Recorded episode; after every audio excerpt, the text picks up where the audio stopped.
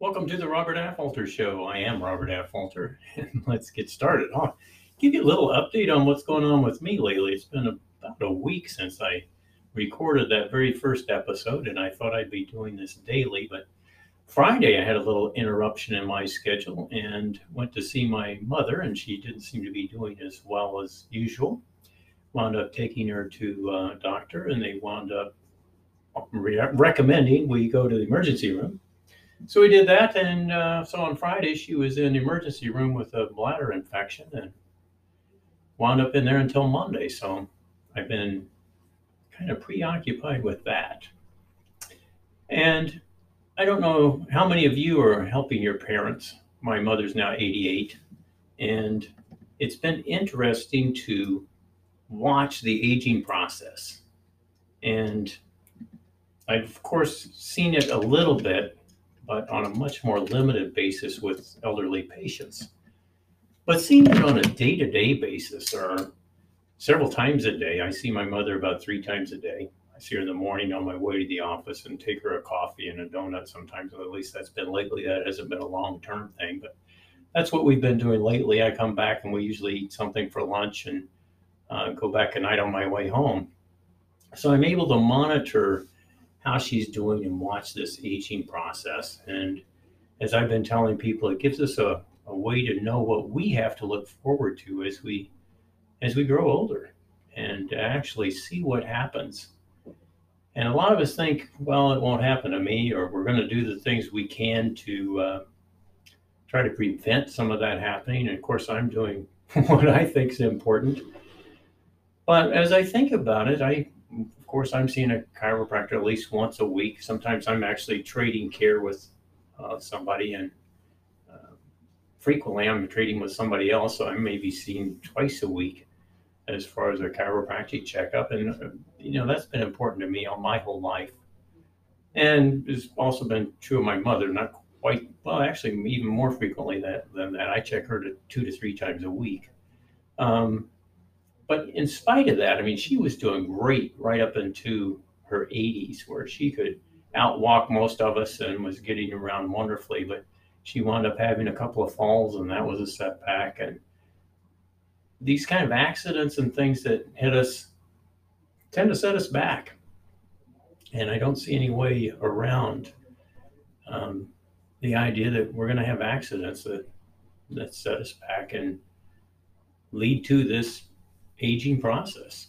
I'm reminded of a patient I saw. I actually did a home visit. It was back when I was first starting in practice. And as I remember, the patient maybe was in her early 90s and she'd fallen couldn't get into the office. So I went to her apartment to check her and she said, We were sitting there talking and she said, I've just decided I'm not going to fall again. And she'd fallen a couple of times. And I thought that was great. I've just decided I'm not going to fall again. Well, attitude has a lot to do with it. And I hope she was right. I don't remember if she had another fall or not, but things happen. And the best you can do is try to keep a good attitude. And that's one of the things my mother's always had a good attitude is she's saying now, okay, sera, sera, what will be, will be. And the other saying that she likes is what is, is. You can't deny what's really happening to you. So that said, that's what's been going on with me lately is helping take care of my mother. And we're fortunate she's in an assisted living situation where she gets the care that she needs right away. She can hit a button and somebody's there within a few minutes to help her with whatever it is she needs. So that's great. And I know there's people that can't do that. And it'd be nice if we could figure out a way that all of us could go into older age with the care that we need and preserve some of our dignity, I guess, as, as we move into this stage of our lives. Well, what else is going on? What else do we want to talk about today? That's kind of what's been going on with me. I'm also uh, took kind of took the day off today. My son and I went crabbing, went out on our boat, set some crab pots this morning. We're going to get together again this afternoon and see if we've got any crab. And then I took a little bit of time off this morning. I didn't come to the office till later. And I took some time off and sealed the top of my camper. We've got one of these campers that you put in the back of a truck.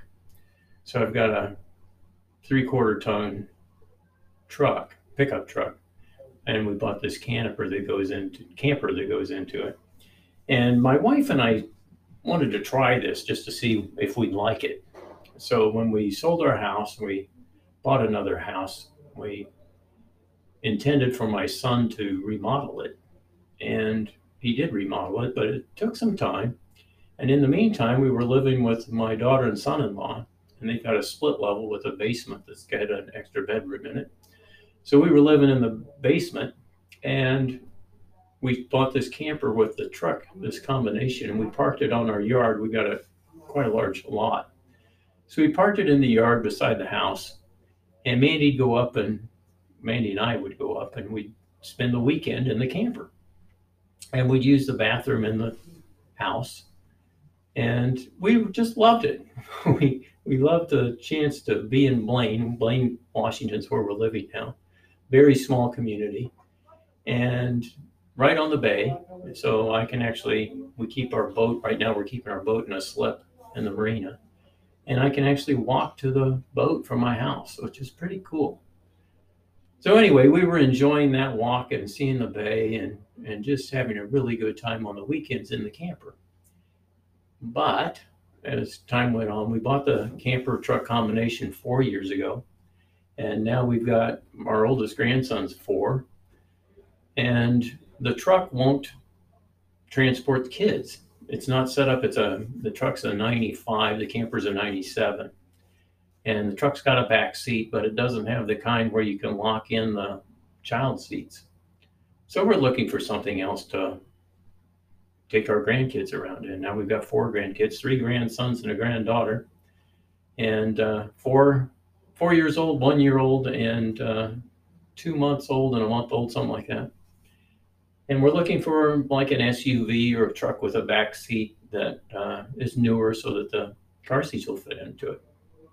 And we also decided to go with pulling a trailer instead of uh, going with the truck camper. So we've already bought the trailer and now we're wanting to sell the camper truck either as a combination or individually.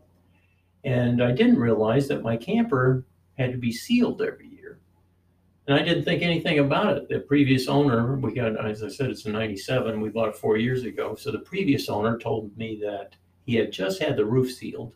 So I thought that sounded great and didn't realize it had to be done every year. So I hadn't even looked at it and it had some water damage.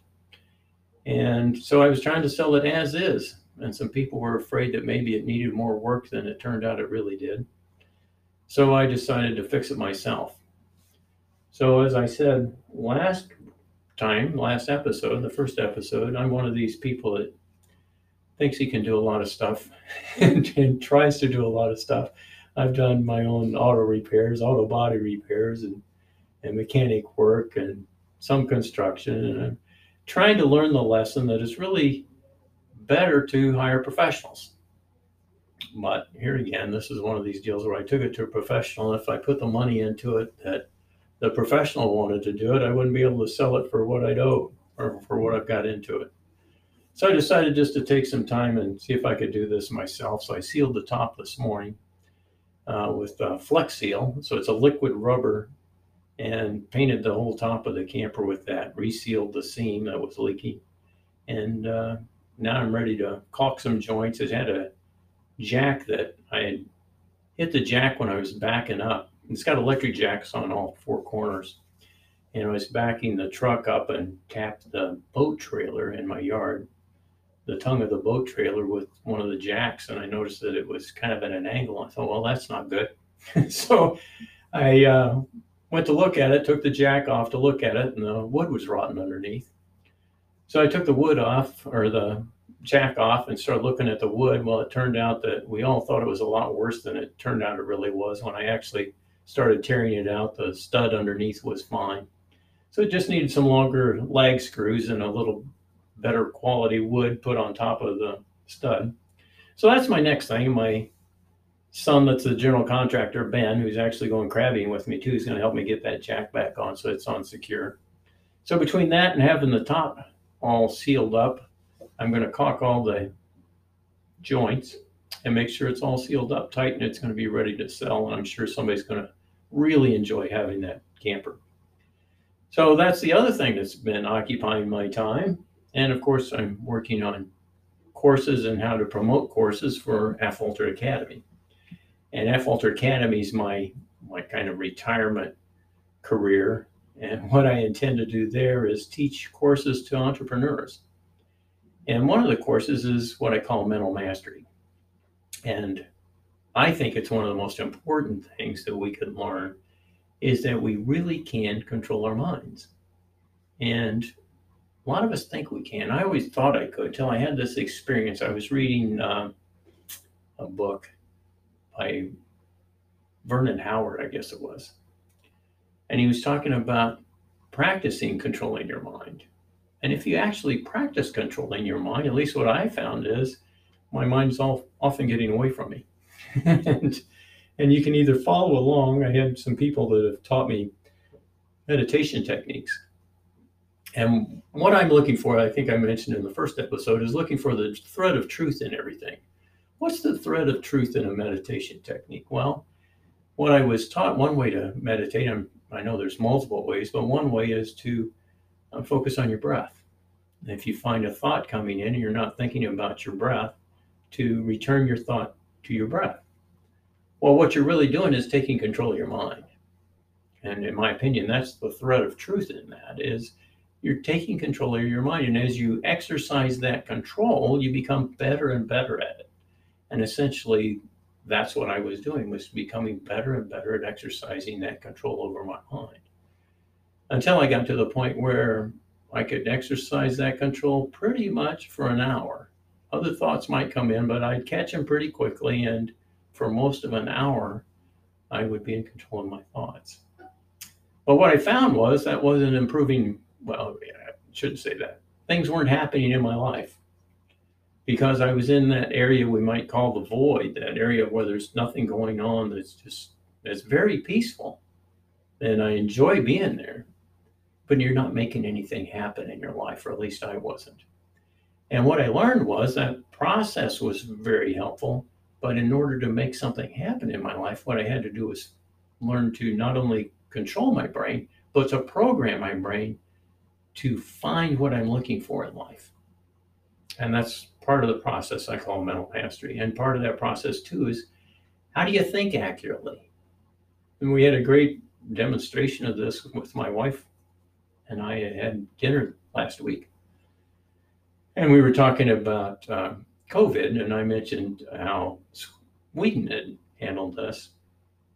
And she mentioned that she'd just seen that Sweden had the highest death rate for the first six months of the year that they'd had since, I think it was 1869 or something like that.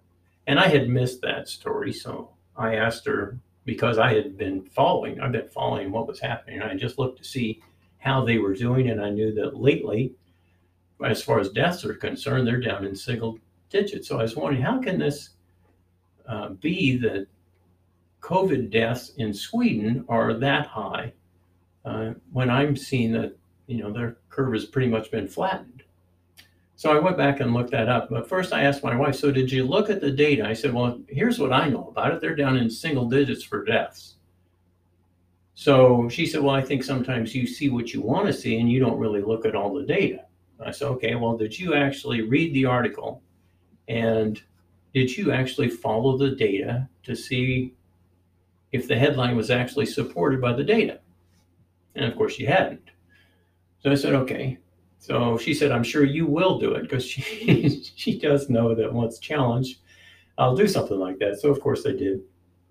And what I found was there are a number of articles that have been written in different magazines and of course they're online as well, by different authors, but all of them are basically using the same numbers and making the same case. So it's like a press release went out and everybody's putting their names on it, but they're using the same data. And what I found was that sure enough, it wasn't, they weren't looking at COVID deaths in particular. What they were looking at was total deaths. And total deaths are, of course, higher the first six months of the year because of COVID. But that's not the all the deaths, right? So they had 51,000 something deaths. I don't have the number in front of me. But they had about that number of deaths. Now their total for previous years is around 90,000 for a year. So to have 51,000 in the first six months of the year isn't really out of line, especially if you look at how the COVID deaths are now going down. So I actually looked at doing it if, if things didn't get too much worse between now and the end of August, which we're you know a few days away from being. I think it was August 14th actually. I looked at their total fatalities, and uh, they look like they're just about online. They might be a thousand high from what they had two years ago. Last year, their fatality rate was actually down. They were down to, I don't remember, 88 or 89,000 instead of 90 or 91. So, what the articles were doing was comparing the first six months of this year to the first six months of last year when things were actually lower. So, what we have to do, this is called bracketing. So, if you can come up with the right bracket, you can prove about anything because you're excluding enough data that you can support your position by excluding the data.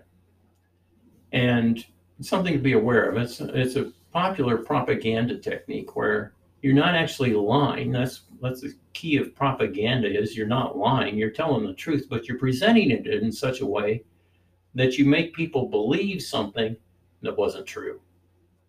And we actually got into this when I was a child. It was taught in the schools. I'm not sure that it's taught anymore. Somebody actually told me it was actually one of my patients we were talking one day, and and he said he was trained in propaganda techniques in the Navy.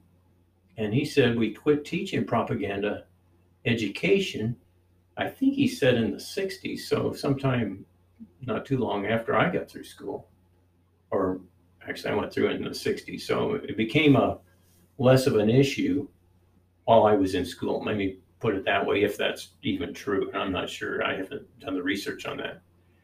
But anyway, what we were talking about is when I was a, a kid, in fact, I was in high school. I remember a high school teacher talking about different ways of presenting, presenting data. And he gave an example that Russia might say, as an example, that, that let's say there's a race, and Russia might say, well, the United States came in next to last, Britain won, and uh, Russia came in third.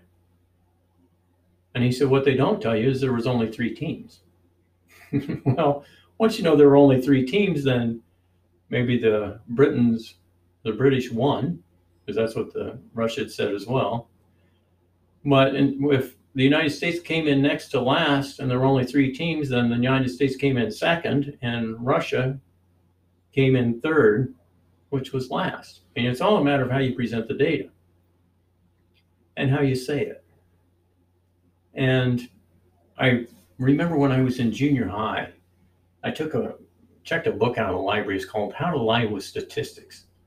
And I was quite impressed because it was all about how to take statistics and you're you're not lying. It's more like what I just said about a propaganda technique. How you can present data in charts and graphs and and make the mind or make your brain make certain connections that's not lying, and yet it makes you come to a conclusion that might actually not be true.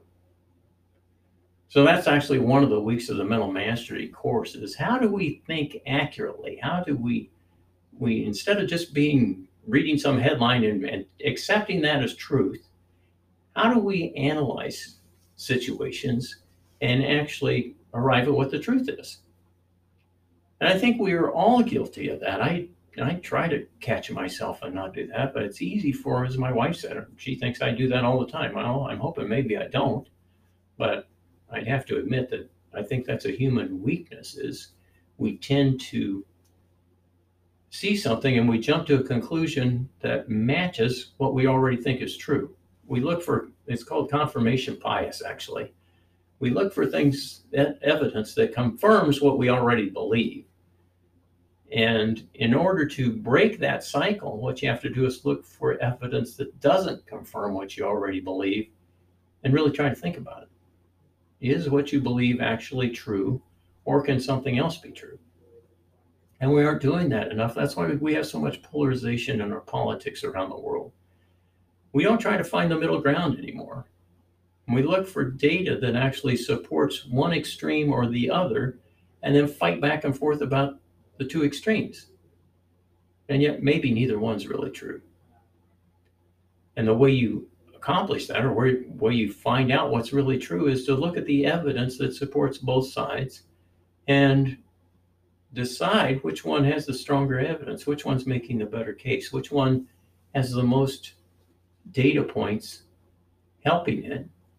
And or and maybe there's even a third possibility rather than the two extremes. Maybe there's a third, a place in the middle that explains things better than either extreme.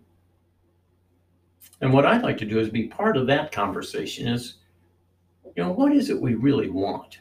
I think all of us really want the same thing. We all like to be somewhat prosperous. We all like to have our clothes and houses and food and, you know, the basic necessities of life. We'd like to I, I remember Maslow's need hierarchy when I was in business school, and self actualization was actually, I think, at the top where you're trying to be the best you can be, if I remember right. But we all have these these needs at the bottom: food, shelter, safety, longing, you know, belonging somewhere. That's kind of heading up the scale a little bit. Uh, we all have these basic needs that need to be covered, and once those are covered, then we go on and we want even higher things. And as I look at things in my life, I'm not even sure that the, the basic needs have to be covered before we think of the higher ones. I can think of people that have decided to go on hunger strikes or, or not been fed well, and yet they had something that they were looking for, something that they were trying to accomplish in their life. And it gets back to what is it that makes us happy? And what is it that makes us happy? Well, it's probably harder to figure out what makes us happy than it is to what makes us unhappy. And I think we're unhappy when we can't accomplish, we can't do what we feel we want to do. We're restrained or constrained or confined from the, doing the things that we'd like to do. And that can seem to make us unhappy. But one of the things I found with mental mastery is no matter what was happening in my life, I could control my mind and go back to that void where there was just peace and nothing's happening. I don't have any thoughts. And it was just a wonderful place to be. And yet it wasn't the way to actually make things happen in my life. I wasn't contributing to my success. I guess I put it that way. And yet what I was doing was getting control of the mechanism that creates success. It's very interesting. What I what I wound up doing was I think I mentioned in the first episode about the physicist that said the question physicists have been ducking since the time of Newton is is the universe determined? Well, if we just look at physics, if we start with energy and matter, we just look at physics, then everything is just chemistry. And no wonder then we think we can take a drug and control somebody's happiness. I had a patient one time that called taking antidepressants or happy pills. And it works to some extent. But if it can work, do we really control our brains by controlling our chemistry? Is a thought, can we give somebody else a better thought, a different thought by controlling their chemistry? Or where do thoughts come from? And we can see when we look at memory, I, I, started out by talking about elderly. I'm looking at my mother now who's having difficulties with memory. Is memory all there is? Is that what determines who a person is? If we take out our memories and we, we don't remember who we are, we don't remember our family, we don't remember our loved ones, does that diminish who we really are? It's interesting to watch as my mother forgets things, and yet there's an element of her that doesn't change. and it's in, as I say, it's really fascinating to watch. I had a patient one time that had, I forget if it was a car accident or what type of uh, injury she'd had, but um, it had really affected one side of her brain, and she'd gone from being, I think, a bookkeeper, some kind of an accountant, to being an artist after this injury. So certainly, the way I look at it is the body is like a tool that I use to have an experience. And whether you want to call it soul or whatever that part of, I almost said part of me, well, whatever I actually am, some call it the true self. The true self actually controls the body. But if the body gets to the point where it can't be controlled, it's similar to a, a car. I mean, if you get in a car, any kind of equipment that you use, and it won't respond to what you want to do, then it's not because there's something wrong with you. If you if you're used to doing it, there's something wrong with the car. Car's got to get fixed. Well, it's similar to our bodies. Sometimes our bodies get to the point where they just don't respond properly to what we want to have happen. And that's as as a chiropractor, that's what I help people with. I help make sure the bones and the spine are working right so that the nerves work right. so that when you have a thought that you want to uh, desire, that you can make that desire happen by taking control of your brain and taking control of your body. And certainly that's what doctors are helping people do as well, but they're doing it chemically. And I think we have to question sometimes whether when we control somebody chemically, whether that's really a benefit. Let me give you an example. When we control somebody medically, what we're typically doing is we're comparing their lab values to lab values of, of a group of people. And if their lab values are too outside of range, then we try to change their lab values to get them within the range. Well, that's one one approach. But what if that individual, for some reason, needs to have that lab value out of range? I'll give you an example. I read about it. I forgot if it was in the National Institutes of Science or some magazine that was or a journal that I was taking many years ago, 30 years ago. And maybe even longer than that. This was longer than that. Gee, I'm getting old. Almost 40 years ago, probably. Anyway, it was talking about a child who had a rare disease and craved salt.